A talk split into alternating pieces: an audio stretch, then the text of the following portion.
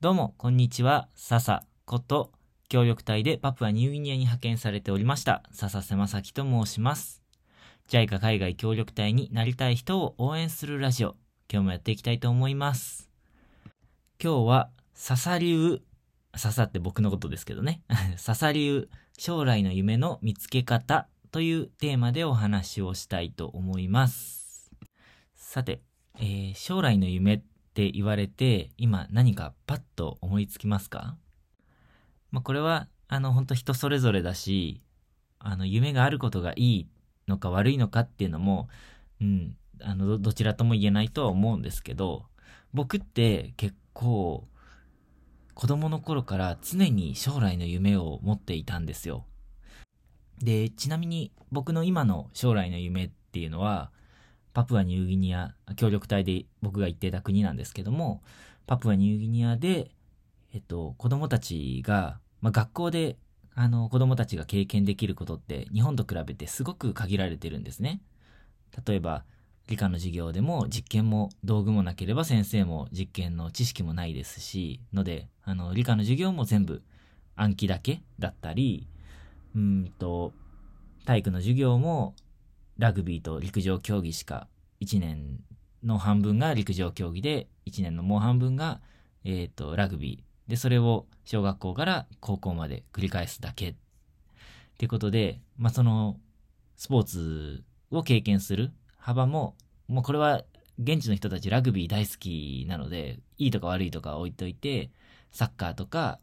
野球とかに触れる機会は一切ないんですよね。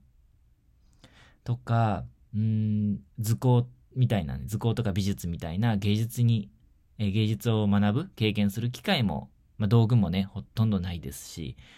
なんかそれってすごくもったいないなーなんて思ってまして、で、協力隊の時は、その、うん、子供たちに何か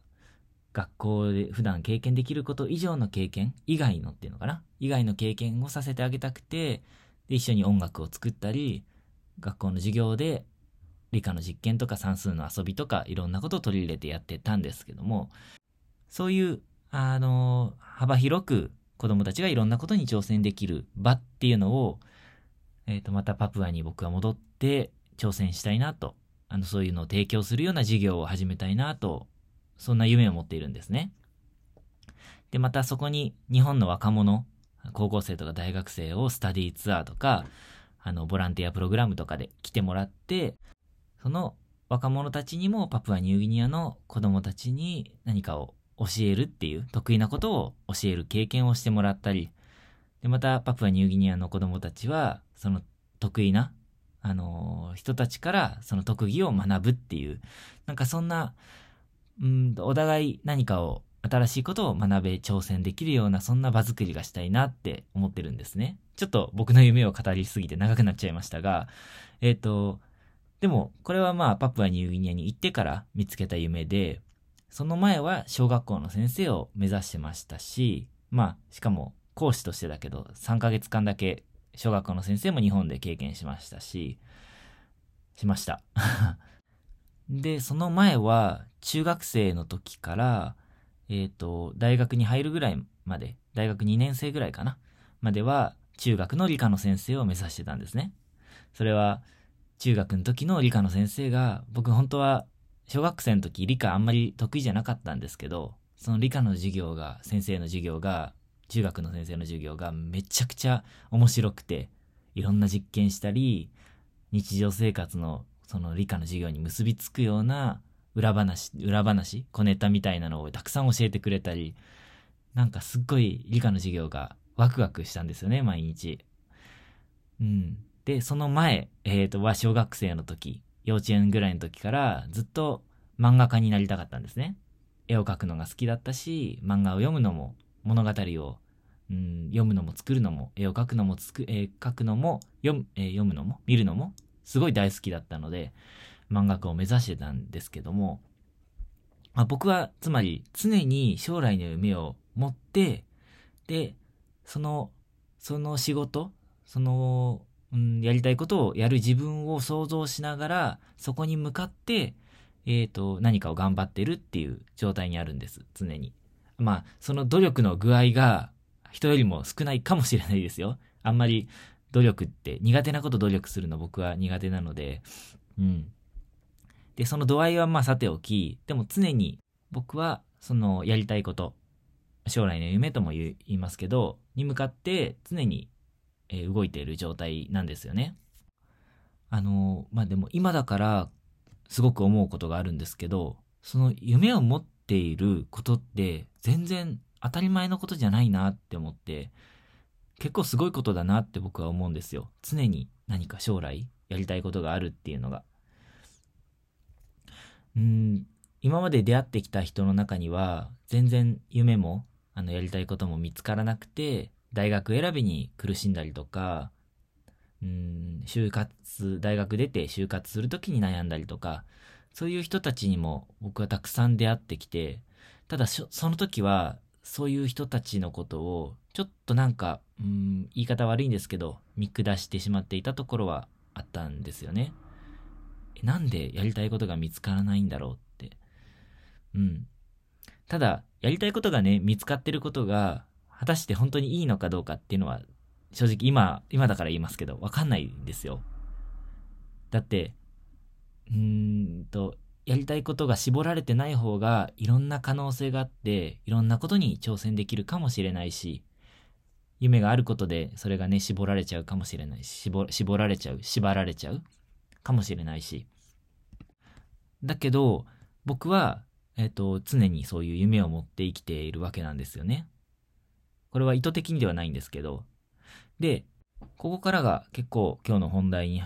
入るところなんですが、その夢を持つっていうことが、なんで僕ができたのかなっていうのを、えっ、ー、と、最近、ある人からコーチングを受けまして、その中で、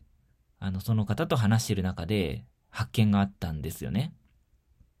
で、それは何かというと、僕の、えっ、ー、と、やりたいこと、夢って、今まで、今まで僕が経験してきたことの中で、特に自分が、あ、これ好きだなっていうものとか、これのおかげで人生変わったなっていうものとか、あの、本当に自分がいいと思ったものを他の誰かにも提供したいんだなっっていうことが見えてきたんですよ。例えば、さっきの話だと、僕が漫画家になりたかったのは、もちろん、えっ、ー、と、漫画を描くのが好きっていうのも、読むのが好きっていうのも、あの、すごいね、単純ですけどね、小学生のなので。だけど、将来自分がそれを作って、新しい何かを作って、漫画を作って、それを誰かに読んでもらいたいって、人を幸せにしたいっていう目標があったわけじゃないですか。おそらくね。とか、理科の先生で言えば、うんと、自分が経験したすごく面白い理科の授業を今度は自分が教える立場で子供たちに理科を好きになってもらいたい。とか、あと、小学校の先生を目指していた時は、僕、小学生の時振り返ってみると、すごい運動音痴だったんだけど、でも、小学校5、6年生の時の担任の先生が、僕の走るフォームがかっこいいなって言って、走る力すごい伸ばしてくれて、で、気づいたら学校で一番速くなってたりなんかして、で、それがきっかけで僕、すごく自分に自信を持てた経験があったんですね。で、それからもいろんなことに挑戦できたのは、その先生のおかげだなって僕は信じてるんですが、あの、そういう、ん何かに打ち込めるものを、んとか、やりがいが持てるものっていうのを子供たちが見つけることで、うん、自分に自信が持てたり、いろんなことに挑戦するきっかけになったり、自己肯定感っていうんですかね。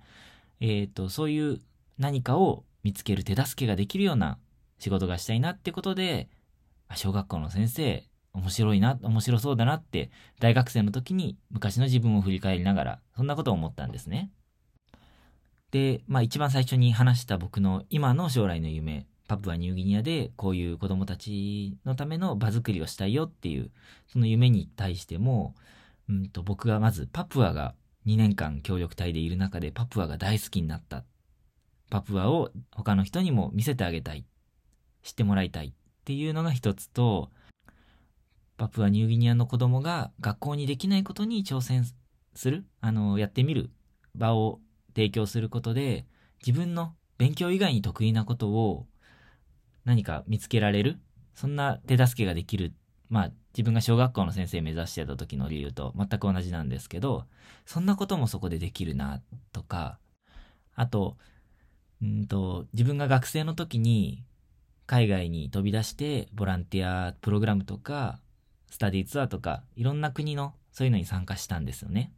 で、それで僕の人生が変わって、で、今、こうやって国際協力の世界に、えー、で働いているっていう、そんな経緯もあって、本当そういう経験が僕の人生変えてくれたなっていうことで、僕もそういう経験を提供する立場に今度はなりたいなっていうのも理由だし、なんかそんな、えー、ことを考えると、僕って僕がいいと思ったものを誰かに提供することを将来の夢としながら今まで生きてきたんだなっていうことが分かったんですよね。まあね、ちょっとね、これは押し付けというかね、あの自分がいいと思ったものを人に押し付けるなっていうこと言われる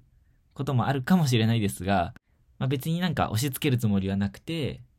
パプアの子供でも、あの、日本の若者でも来たいと思った人が来れるような、そんな自由な場にしたいなっていうのは思ってますので、あの、ご安心ください。押し付けるつもりはないので。まあ、ご安心してくださいっていうのもちょっと変かもしれないですが。まあまあまあ、本題に戻りますと、あの、結構ね、でもこういう、うんと、自分の経験したいいものを誰かに提供してあげたいっていう、こういう夢の持ち方してる人多いと思うんですよね。例えば、自分が子供の頃に怪我をしてしまって、で、リハビリをして治してもらって、また運動ができるようになったっていう経験があるから、僕はその時お世話になった理学療法士、リハビリの先生っていうんですかね。そんな、えっ、ー、と、仕事がしたいよっていう人いると思うんですよ。とか、あと、うん、なんか車に乗せてもらったらめっちゃ気持ちよくて、あ、いつかこういう素敵な車作りたいな。しかも見た目もめっちゃかっこいいななんて思って、で、車関係のお仕事、まあ、作るでも売るでも、ドライバーでも、あの、いろいろあると思うんですけど、そんな仕事を目指す人も、えー、いるだろうし、あと僕みたいにね、先生のおかげでこの教科がすごく好きになったから学校の先生を目指すんだっていう人もいると思いますし、まあいろいろだと思うんですけど、こういう夢の形一つありだなぁなんて僕は思ってるんですよ。うん、逆になんか、例えば営業の仕事の人が自分が好きでもないものを営業で売りに来たら、なんかすごい嫌じゃないですか本当にいい、うん、と思ってる商品例えば、この掃除機本当に自分がいいと思ってるから、だからいろんな人に届けたいって思って営業に来る人と、うん、ノルマだから仕方ないって思って売りに来る人と、どっちから買いたいかって言われたら、やっぱり、いいと思ってる人から僕は買いたいなと思うんですよ。だから、どうやったら夢が見つかるのっていう、もし質問をされたら、本当に自分が好きなものとか、うん、いいと思ったものっていうのを見つけることっていうのが大事かなって僕は思います。僕は今までたまたまあの、ラッキーなことに日常生活とか普通の学校生活の中でそういうのに発見してこれちゃいましたけど、やっぱりそういうのに出会えない人も多いと思うので、何かアドバイスができるとすれば、いろんなことに挑戦をして、いろんなことに、まあ、とりあえず苦手か得意かは置いといて、とりあえずやってみる。いろんなことやってる中で、これだってものがきっと見つかると思うんですよね。だから、もし将来の夢、何か見つけたい、やりたいことを見つけたいって思ってる人がいたら、まずはいろんなことに挑戦してみたらいいんじゃないかなと思います。ね、それがスポーツでも楽器でも、うん、語学でも、うん、この辺僕はすごく苦手な分野ばっかですが、うん、でもまあ僕の場合は、うん、大学出る時に初めて海外に行ったんですけど、22歳の時。えっ、ー、と、その時、最後まで行こうかどうかめちゃくちゃ悩んだけど、やっぱ一歩踏み出してみて、で、それで、すごい海外がハマったんですよね。楽しくて自分に合ってて。で、結局今海外で仕事するまでになってるので、やっぱりそうやってね、挑戦することってすごく大事かなと思います。もしご意見、ご感想、ご質問などがあれば、Twitter のメッセージやコメント欄でお知らせください。ということで、今日も最後まで聞いてくださって本当にありがとうございました。また次回のラジオでお会いしましょう。またねー。